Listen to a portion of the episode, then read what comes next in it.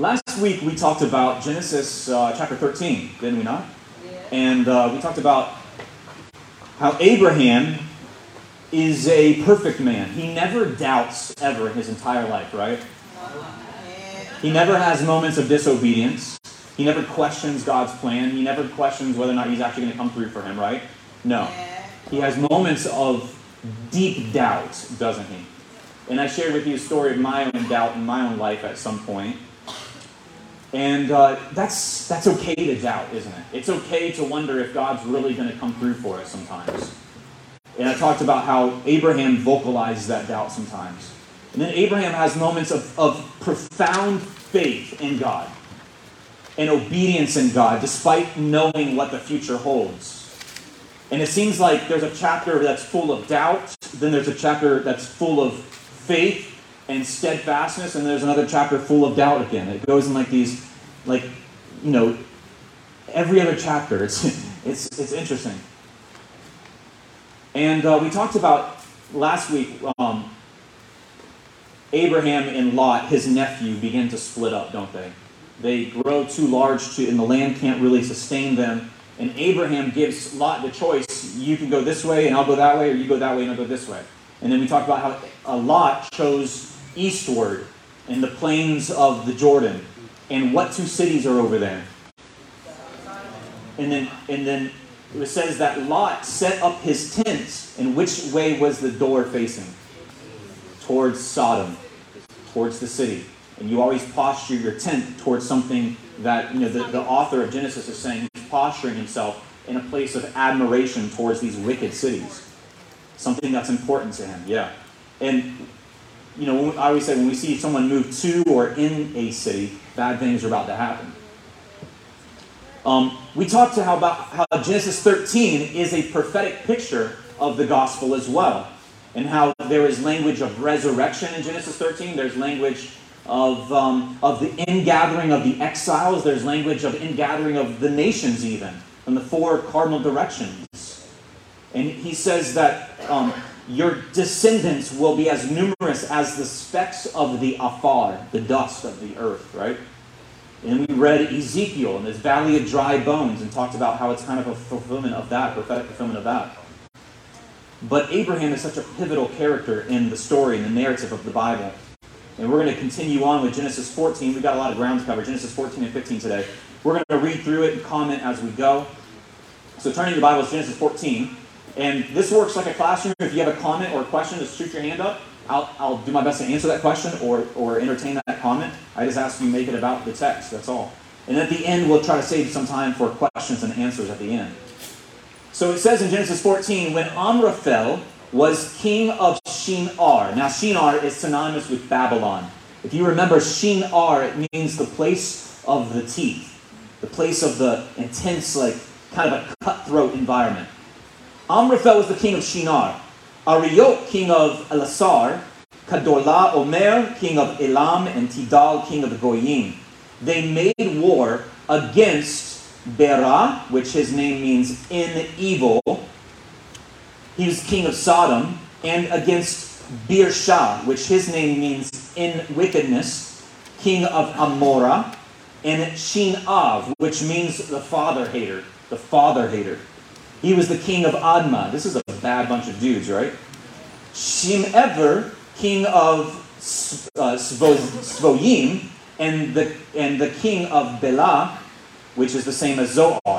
All the latter kings joined forces in the valley of Sidim, where the Dead Sea is.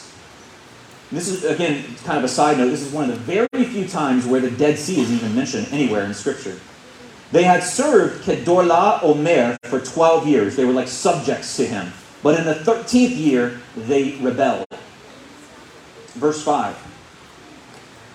In the 14th year, Kedorlaomer and the kings with him came and defeated the Rephaim in Ashtaroth Karnaim, and the Zuzim and Ham, and the Emim and Shava Kiryatayim, and the Hori and Seir, their mountain, all the way to Al Paran, by the desert.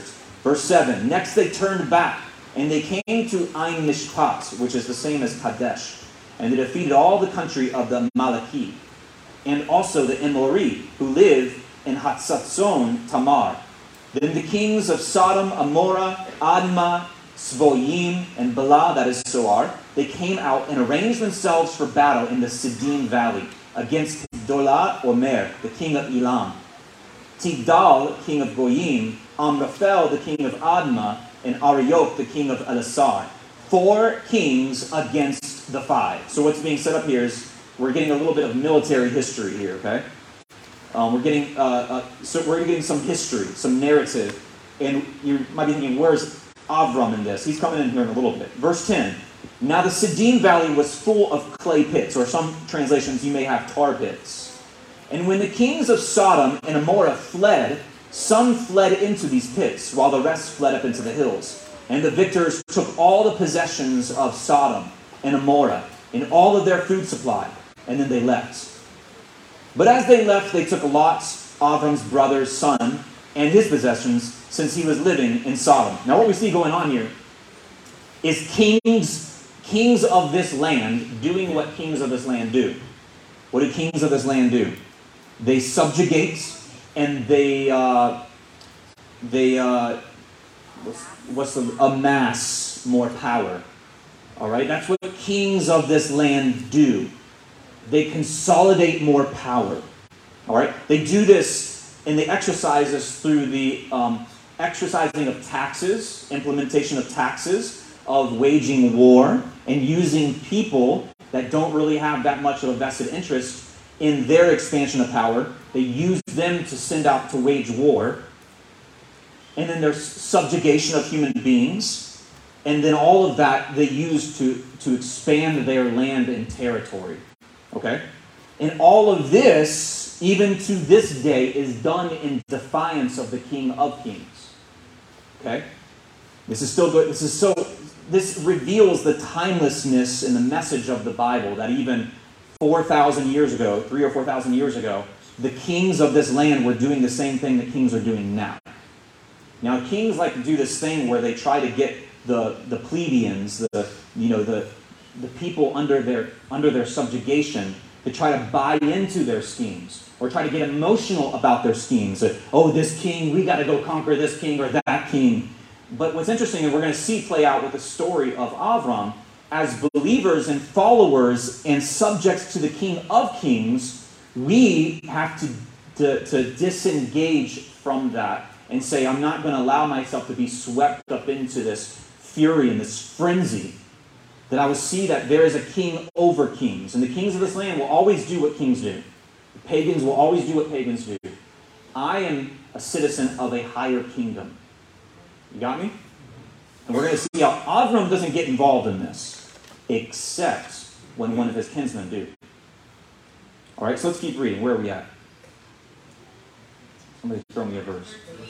13, thank you. Someone who had escaped came and told Avram, the Hebrew. Now, this is notable here because this is the first time someone in the Bible is being called Ha-Ivri, the Hebrew. Ivri it's actually a verb. It means to cross over.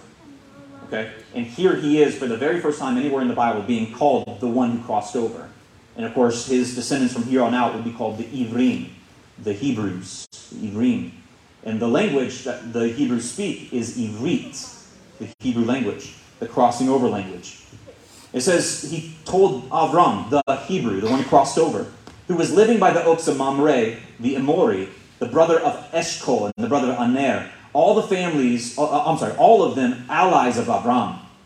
Now, Avram, you got to remember, is a wealthy man. He has got this large estate. He's probably got hundreds, if not thousands, of cattle and goats and sheep. He's probably got lots of money, lots of people who are working for him. He's very much like one of those shows you see on TV with the rancher, and he's got like this vast amount of land and cattle. But the difference being is that he is a righteous man. He's accumulated all of this stuff through means of righteousness. And he's even got, you'll see here, he's even got like his own personal army. All right, let's keep going. They were all allies of Avram. When Avram heard that his achiv, or we could translate it as nephew, but he calls him like a brother, a kinsman, had been taken captive, he... Now, let's pause here. Remember, Lot was kind of a tag-along this whole time, right?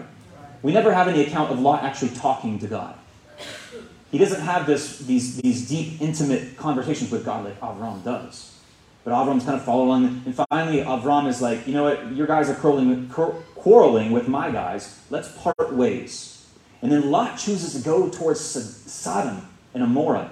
He chooses the less desirable, the least spiritual route, let's say, which is a picture of becoming less dependent on God and more dependent on the people within those cities and the rulers of those cities. He's kind of, I don't know, lackadaisical, in my mind anyways. I see him as kind of this lackadaisical individual who doesn't really have a close relationship with the God of heaven. So knowing all that, when it says here, when Avram heard that his nephew had been taken captive, now how Gabe Rutledge would finish that sentence might be different than how Avram finishes that sentence. Me, in my flesh, I might say, well, that's a consequence of his bad decisions. That's not my problem, right? Lot made some bad decisions in his life, and he needs to reap the consequences of those. And if he got taken captive with all his possessions, all his people, let that play out, right? That's his own fault. That's how Gabe Rutledge might end that sentence. How might you end that sentence? Let's see how Avram ends that sentence.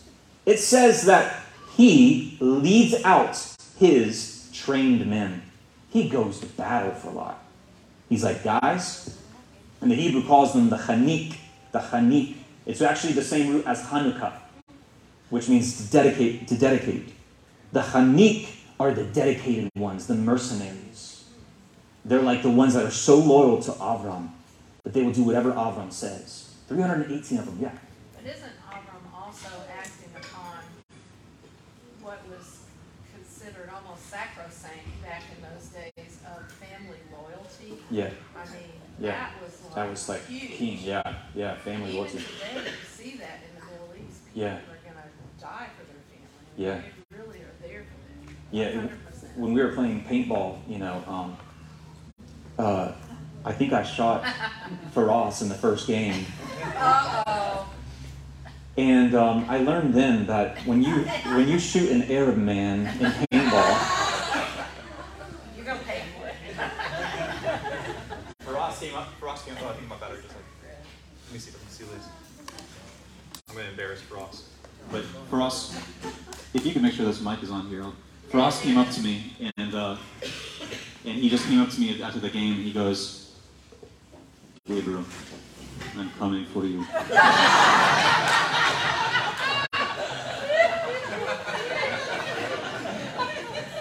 Did he get you? Oh, yeah. I don't know if he ever did get me. Well, that's a lot of money. But yeah, he says, Gabriel, I'm coming for you. I said, that's actually quite frightening. So I played a very defensive game the rest of the day. But that was a lot of fun. But no, he's dedicated, right? And the Chanik is like someone who's dedicated. And Avram, picture Avram saying, all right, guys, come here. I got 318 of you. You're like my SEAL Team 6, right? I need you to go in there, and my nephew Lot and all of his possessions were taken captive by these wicked kings. I need you to go in there. It's going to be a smash and grab kind of mission. You're going to get my family out of there. And it says he led out his trained men. Now, did he just like send them out? Did he just like, go, guys? What does it say here? That Avram led them out. Picture that. How old is Avram? He's probably 80 to 100. I didn't calculate it leading up to this, but picture this man, Avram, going. He is going with 318 men on this smash and grab mission, and it says these men had been born in his house, 318 of them. And they went in pursuit as far as Dan, which is way up north. During the night, he and his servants divided his forces against them, and they attacked and pursued them all the way to Hovah, north of Damascus, which is way up in Syria. It says he recovered all the goods and brought back his nephew Lot with their goods, together with all the women and all the other people. After his return from slaughtering Kedorlaomer and the kings with him, the king of Sodom went out to meet him in the Sheba Valley, also known as the King's Valley.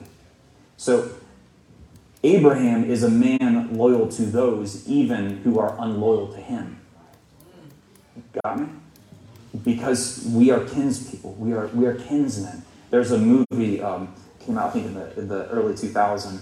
And in the story, the movie, one of the main characters, they're refugees. I'm not going to name the movie because I don't want you guys to watch it. They go and they're refugees, and they hide out in this barn of fugitives. One of the fugitives' family's barn. And he knows they're there, right? He links up with them. He's like, "Can we sleep in your barn tonight? Because the cops are chasing us, and they sleep in the barn." They're in a tight spot, yeah. And in the middle of the night, the cousin of the fugitive goes to the police and sells them out, and probably for some dollar amount, right? He gets this reward. And in the middle of the night, the three guys in the barn wake up, and the cops have surrounded the barn. And they're about to set the place on fire. And they end up escaping, long story short, and they get back out into the swamps and the woods, and they're back on the run again. And they're sitting there, and one of them, like, pulls out a pocket watch or something. And the cousin looks at him and goes, "Where did you get that from?" And he goes, "Well, I got it from so-and-so, your cousin." And he goes, "You stole from my kin, you know?" And he jumps the guy, and they get into this fist fight. He's like, your kin sold us out, you know? And he's, but it's like this deep loyalty to his kin, you know? He's like, "You stole from my kin. How dare you do that?" But I don't know if Abraham has that. He didn't steal from his kin. But Abraham has this deep loyalty to... Now, this is prophetic in a sense, because if you go to Leviticus 26, verse 6. Leviticus 26, verse 6. Leviticus 26,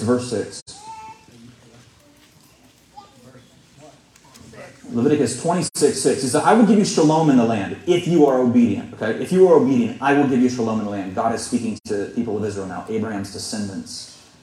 He says, "You will lie down to sleep unafraid of anyone, and I will rid the land of wild animals. The sword will not go through your land, and you will pursue your enemies, and they will fall before your sword. 5 of you will chase 100, and 100 of you will chase 10,000, and your enemies will fall before your sword." So if you obey, you will get security. So sometimes we see, it's a very biblical principle, that peace comes through strength. And we know that we too fight a spiritual battle.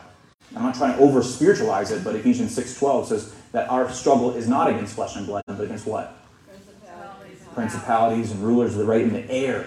It's an unseen realm that sometimes manifests itself in the physical realm. And sometimes we have to exhibit strength, physical strength, to achieve peace. But there's a quote that is actually an ancient Chinese proverb that goes, "It's better to be a warrior in the garden than a gardener in a war." And I think that there's a lot of wisdom in that. That Avram is a warrior, it seems like, in a garden, right? And it's very appropriate for the story because the promised land is supposed to be like the new Garden of Eden. It's better to be, in other words, it's better to be prepared, but know how to control that warrior tendency than to be unprepared and find yourself needing to use those warrior tendencies and not know how to use them, and not even have them. Yeah. Yeah.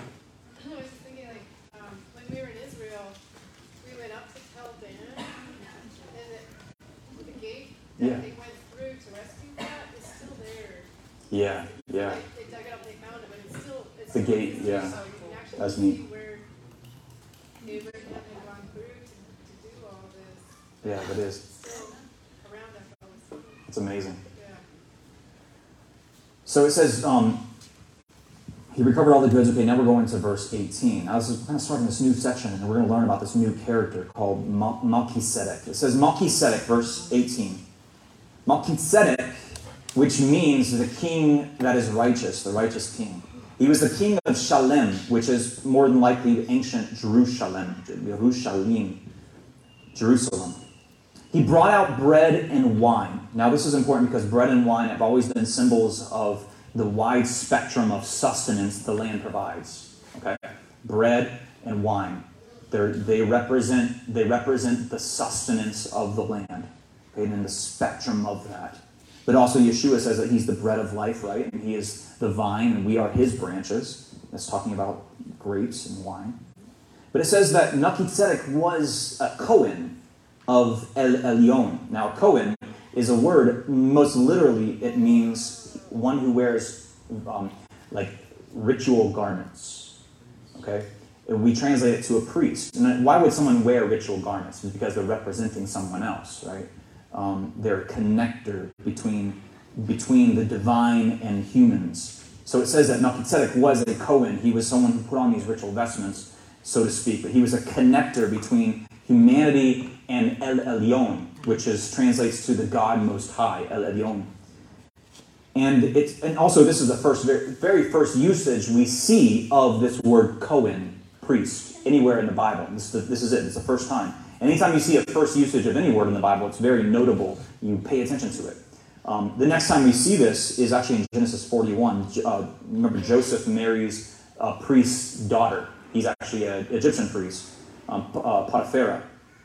But then also, obviously, you see it continue. Now, if you see someone's last name, even to this day, and their last name is like Cohn or Cohen, they can trace their ancestry all the way back to being a descendant of Aaron.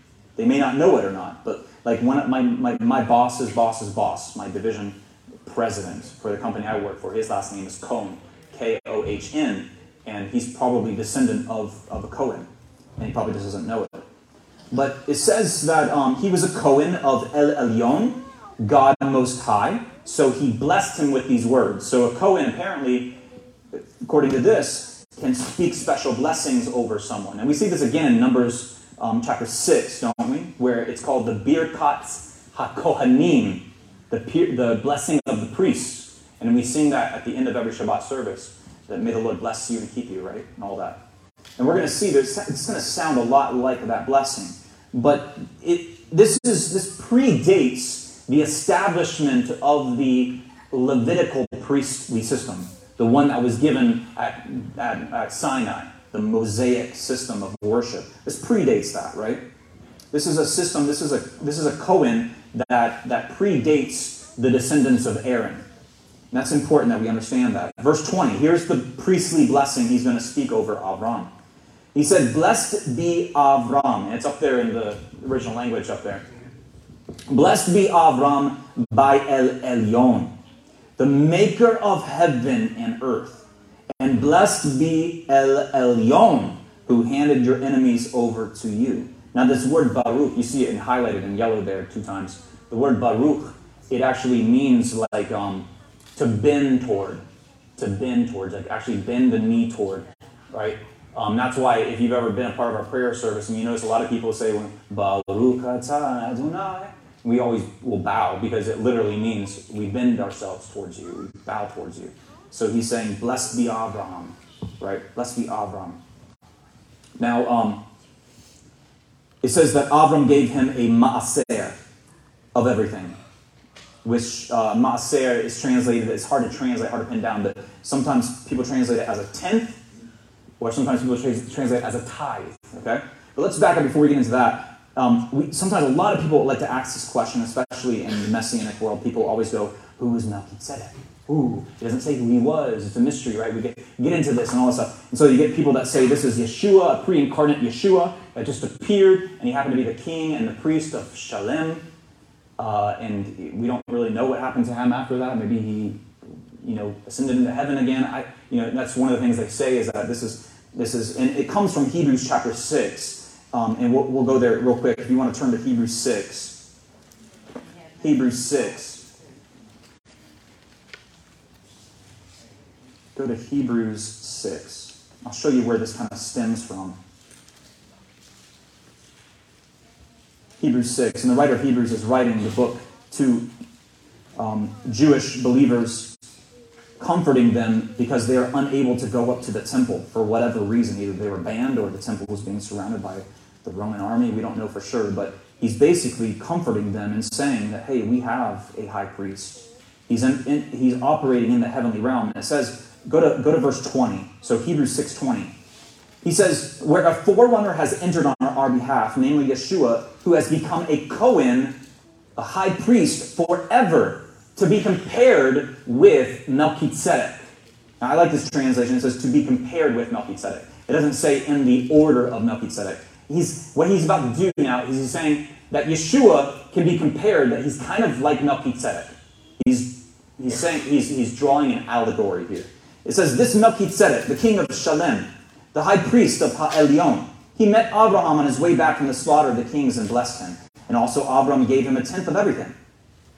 Now, first of all, by translation of his name, he is the king of righteousness. Then he also is the king of Shalem, which means the king of peace. There is no record of his father, mother, ancestry, birth, or death. Rather, like the Son of God, he continues as a Kohen for all time. Just think of how great he was. Even the patriarch, Abraham, gave him 1/10 of his choicest spoils. Now the descendants of Levi, who became priests, have a commandment in the Torah to take 1/10 of the income of the people, that is, from their own brothers, despite the fact that they too are descended from Abraham. But Melchizedek, even though he was not descended from Levi, he took a tenth from Abraham. Also, he blessed Abraham, the man who received God's promise. And it is beyond all dispute that the one who blesses has higher status than the one who receives the blessing. Moreover, in the case of the priest, the 1/10, the ma'aser, is received by men who die, while in the case of Melchizedek, it is received by someone who is testified to be still alive. One might go even further and say that Levi, who himself receives 1/10, he's speaking in present tense here, we're talking about the Levitical priest in the temple, he paid a 1/10 through Abraham, inasmuch as he was still in his ancestor Abraham's body when Melchizedek met him. So what he's doing is he's saying that you could compare Yeshua to Melchizedek and say, like, he didn't have, we don't know his father, his mother. He basically is pre-existing. It's kind of like the mysterious character that is Melchizedek. We don't know a lot about him. And the best that we can do is speculate. But regardless, even Abraham gave him 1/10 of everything, is what he's trying to say. The writer of Hebrews is not saying that Melchizedek is Yeshua, or Yeshua is Melchizedek. He's just saying the two can be compared. They have a lot of similarities. They're both kings, they're both righteous, they're both princes of peace, and so on. And the sons of Abraham, and even the Levites bring offerings to him. I tend to believe that Melchizedek is likely Shem, but likely the Shem, this is the son of Noah. But I don't have a lot of proof. So the point is, we don't need to get hung up on who Melchizedek is. I personally don't believe it's a theophany or a Christophany, like a pre-incarnate Christ. I personally don't believe that. It could be, but we don't need to force that into the text right now. The point is that there was a priest that predated a Levitical priest, and he took 1/10 of Abraham's possessions, okay? So, yeah. Puzzling to me is, how do you explain that he had no genealogy? That the writer of Hebrews is saying, basically, we don't know his genealogy. Right. It's like a mystery. He had genealogy, we just don't know it. But that's so unusual in Judaism, especially for Hebrews. Yeah, which the writer of Hebrews is saying, that's so unusual that we don't know this. How much more so should we make a comparison between these two characters? But he's not saying that he's like this, That's not how I read it anyways. But if you read it that way, guys, that's totally fine. I respect that. I'm not going to hate on you for doing that. But verse 21. Oh, let's back up. Verse 20. It says that Avram gave him a ma'aser of everything. Now, this is we translate it as a tithe. Now, often is the case that in the church today, like people will say that the Torah is done away with, or we respect the moral law, but not the civil law or the ceremonial laws or anything like that. But that tithe part will keep that, right? and it's kind of funny, but what is being set here is a precedent that it seems like 1/10 of everything, that's money or that's possessions or that's your gifts and abilities, 1/10 of that is a starting point of what we might call generosity. Now, I cannot stand up here and say with certainty that you all should be giving 1/10 of your income, no matter what that is, and be giving it to us as a congregation or whatever. That might be a starting point of your generosity. But to be honest with you, some of you, I would rather you donate your gifts and abilities, your time, and your efforts, your talents, than I would your money. We've never been fixated on money here at our congregation. We've never taken up an offering. We've never collected tithes. And the Lord has always provided. He's always been so faithful to us. We've just never made it something in the forefront of our minds. We're not in debt. All we have to do is keep the lights on and pay for the building. And the Lord has always blessed us. And I've been known to say this as well, that if you feel the need to give money to us, great. We love that. That would help us. But if you're up to your ears or eyeballs in debt, high interest debt especially, I'd rather you not give that money to us, but rather pay off that debt. Now, don't blow it on a trip to Disney. Pay off the debt. And then maybe you can start giving money to us, okay? Then maybe you can start giving money to us. But I'd rather you get out of enslavement to the debt and the systems of this world and then be able to give freely in whatever it is you get. But when it says Avram gave everything, Abraham didn't just have money. He wasn't just giving money. He was giving everything that he is. Now, personally, I believe, and Scripture says this as well, that you are to be living sacrifices. So often is the case that people write a check for exactly 10%. They put it in a box, and then they go live their lives however they want to live their lives. They put it in a basket, and they live their lives however they want to live their lives. Like, I'd rather you be a living sacrifice and be poor as a joke and not ever give a dime, but you are a living sacrifice. And you draw others to the kingdom of God through your sacrificial living. Does that make sense? That's 100%, right? Let's keep going. Verse 21, it says, the king of Sodom said to Abram, give me the people and keep the goods for yourself. But Abram answered the king of Sodom. He said, I have raised my hand in the oath to Adonai, El Elyon, the maker of heaven and earth, that I will not take so much as a thread or a sandal or a thong of anything that is a part of a shoe that is yours, so that you won't be able to say that I made Avram rich. Instead, I will take only what my troops have eaten, and the share of the spoil belonging to the men who came with me. Aner, Eshkol, and Mamre. Let them have their share. So in other words, what Avram's doing is saying, I'm more honorable than you guys are. Now, he's not just coming out and saying that, but he's showing that. That, in other words, I want to become wealthy and prosperous because of the gifts that El Elyon, the Lord, has given me. Not because I subjugated people like you guys have a habit of doing. God forbid. And I hope that it's your prayer that you guys will be in a position where if your employer, your boss, or whoever asks you to do something that's dishonorable, but you have the potential to make a lot of money in doing so, that you have the courage and the faithfulness to stand up and say, no, thank you.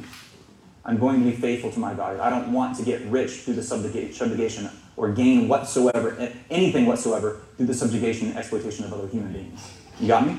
Do what is righteous. Do what's honorable. In a world that is so full of wickedness and people being cutthroat and people subjugating other people and people idolizing victimhood and idolized knowledge and power and status, be someone that has credibility, trustworthiness, and honor. That is the ultimate commodity of this world. When everything else goes to pot and everything else crumbles around you and around us, people will look at you and say, you're a person that when you say you're going to do something, you do it. I'm going to trust you. When you say you're going to come through for me and you come through for me, I'm going to trust you. You're a person of honor and integrity. Be that person. Be that person that believes in what they say and has the actions to back it up. It takes a lot of courage, this thing, doesn't it? Okay, chapter 15. We got about 15 minutes. We're going to get through 15 in 15 minutes. Verse 1. Sometime later, the word of Adonai came to Abram in a chazeh, a vision. He said, don't be afraid, Abram, for I am your magen me'od, your shield, your great shield, your powerful shield, and your sakar. Sakar is like your paycheck. Your wages will be very great. Abram replied, Adonai, God, what good will your gifts be to me if I continue childless? And Eleazar from Damascus inherits my possessions. You haven't even given me a child. And Abram continued, so someone will be born in my house. They will be my heir. Now, did God like blow at him here and say like, "How dare you challenge me?" Right? No, God is merciful with him. He says, "But the word of Adonai came to him." He said, "This man will not be your heir. No, your heir will be a child from your own body." And then he brought him outside and said, "Look up at the Shemayim, at the heavens." He says, "And count the kokav." The kokavs are the stars, if you can even count them. Right? We're still, with all the technology we have today and exploration we have today, we're still counting stars. Think about that. He says, your descendants will be that many. Now, this is also a hint at something. If you go to Numbers chapter 24 real fast, go to Numbers 24, Bamidbar 24. Bamidbar 24. And then in verse 15, Numbers 24:15.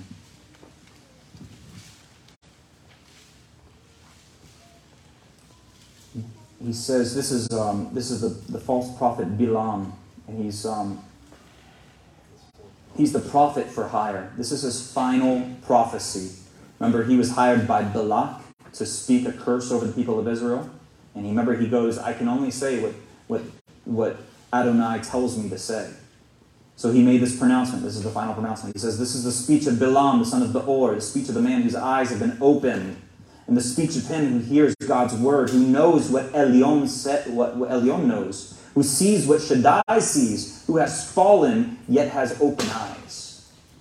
I see him, but not now. I behold him, but not soon." What does he say? A kokav, a star, will come forth from Yaakov. A scepter will arise in Israel to crush the corners of Moab and destroy the descendants of Shet. His enemies will be his possessions.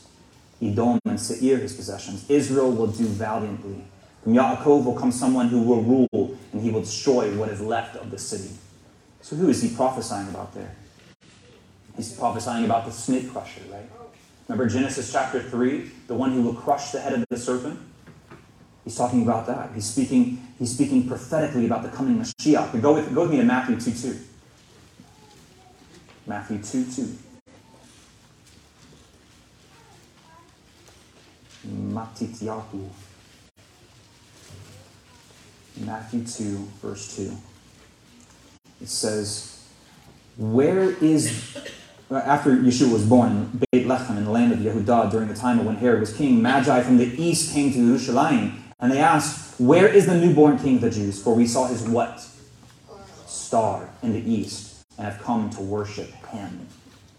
So the star is like a code word for the snake crusher that was promised to us back in Genesis 3, right? So it says that count the stars if you can. Your descendants will be that many. He believed in Adonai, and he credited it to him as righteousness. And then he said to him, "I am Adonai who brought you out of Ur Kasdim to give you this land as a yarash, an inheritance." He replied, "Adonai, God, how am I to know that I will possess it?" And he answered him, "Bring me a 3-year-old cow, a 3-year-old female goat, a 3-year-old ram, a dove, and a young pigeon." And he brought him all these. He cut the animals in two and placed the pieces opposite of each other. But he didn't cut the birds in half. The birds of prey swooped down on the carcasses, but all of them drove them away. There's a lot of deep symbolism going on here, which we don't have time to get into today. But if you want to really geek out on this, and there's a lot of prophetic significance going on here, I can point you in the right direction with some good resources. Verse 12, as the sun was about to set, a tardema came over Avram. Now, when was the first time? The only other time we see a tardema. Does anyone remember? Adam. Adam was put into a tardema when Eve was pulled out of his side, right? Anesthesia. Yeah, it's like a divine anesthesia. And a tardema fell on Avram, and an ema, and great darkness came over him. An ema is like a great horror.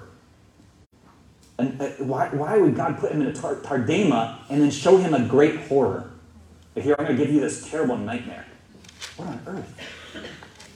You see, Abraham, I believe, was being shown that his descendants and this nation that would come from Avram would be a subject of irritation and hatred for all other nations which are opposed to the God of Abraham, Isaac, and Jacob. He was being shown prophetically that there would be an alliance of nations all through the span of human history that would come against his seed and try to crush his seed. So he was being shown things like the Antiochus Epiphanes, being shown things like the Roman expulsion of the Jews, being shown things like the Holocaust. And we don't have time to get into it today, but if you want to look at, write down Psalm 83 and Ezekiel 38. Speak of these the alliance of the nations that all through history oppose the seed of Abraham. Psalm 83 and Ezekiel 38. It's a 10-nation conspiracy that it constantly irritating and frustrating the people of Israel and Abraham's seed. So let's keep going. And Adonai said to Abram, "Know this for certain, your descendants will be foreigners in a land that is not theirs. They will be slaves and held in oppression there for 400 years. But they will also judge that nation, the one that makes them slaves. And afterwards they will leave with many possessions. As for you, you will join your ancestors in peace and be buried at an old age. Only in the fourth generation will your descendants come back here, because only then will the Emori be ripe for punishment." And after the sun had set and there was thick darkness, a smoking fire pot and a flaming torch appeared, which passed between these animal parts, which is basically God being made manifest on earth and passing through these parts. And it says, that day Adonai made a brit with Avram.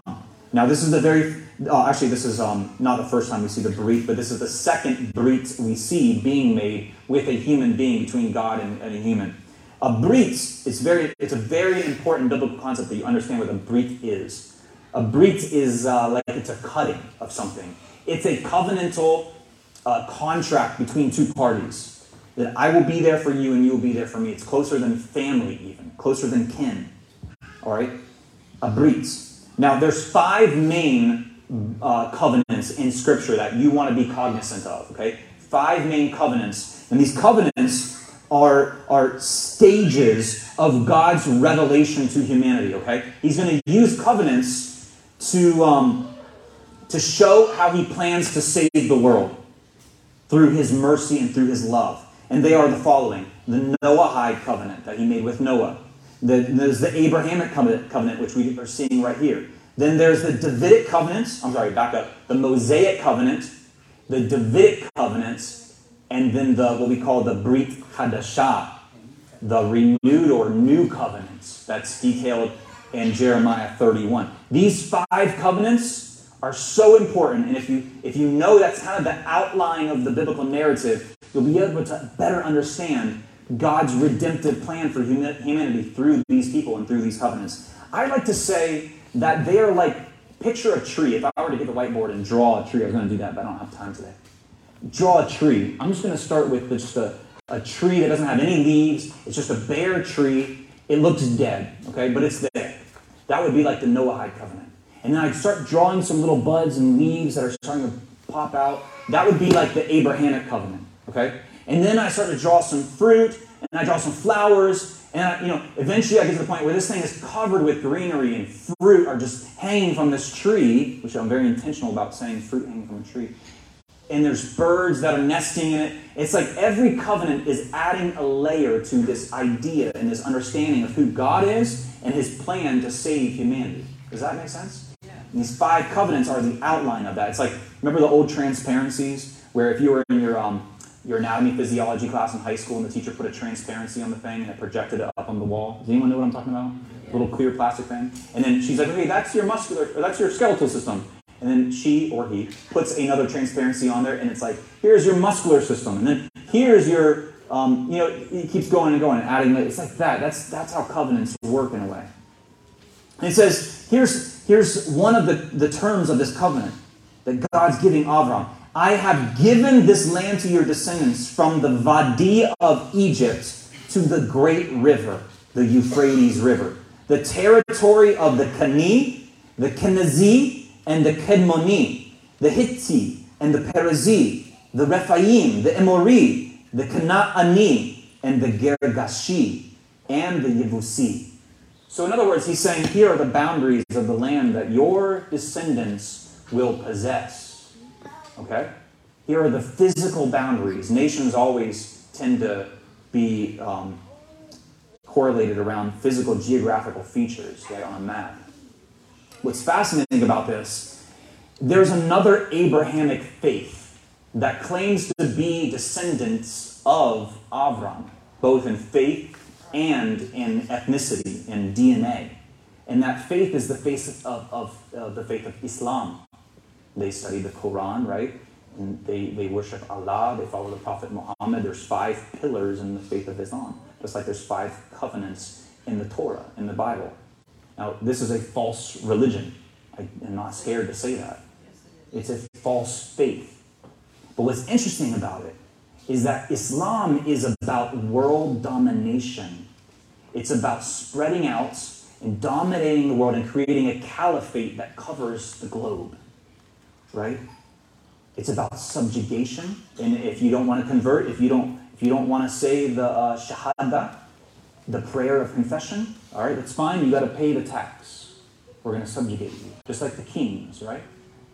Now, what's interesting about the God of the Bible and about our faith is that there's limits and borders, and rather it's all, instead of going out and subjugating the world, it's about creating a border. And there being a righteous king in that border, and all the nations being invited to it, to pay homage to that king. See the difference there? It's an invitation rather than a subjugation. It's the key difference between those two faiths. That's important we understand that. Now, at the end of the story here, Avram and Sarah, they get pregnant, and they have a baby. Abraham is completely faithful to this. He doesn't doubt God in the next chapter, and everything is happily ever after, right? What did I say? It's like every other chapter. There's a high point in Abram's life. He was heroic in battle. He was valiant.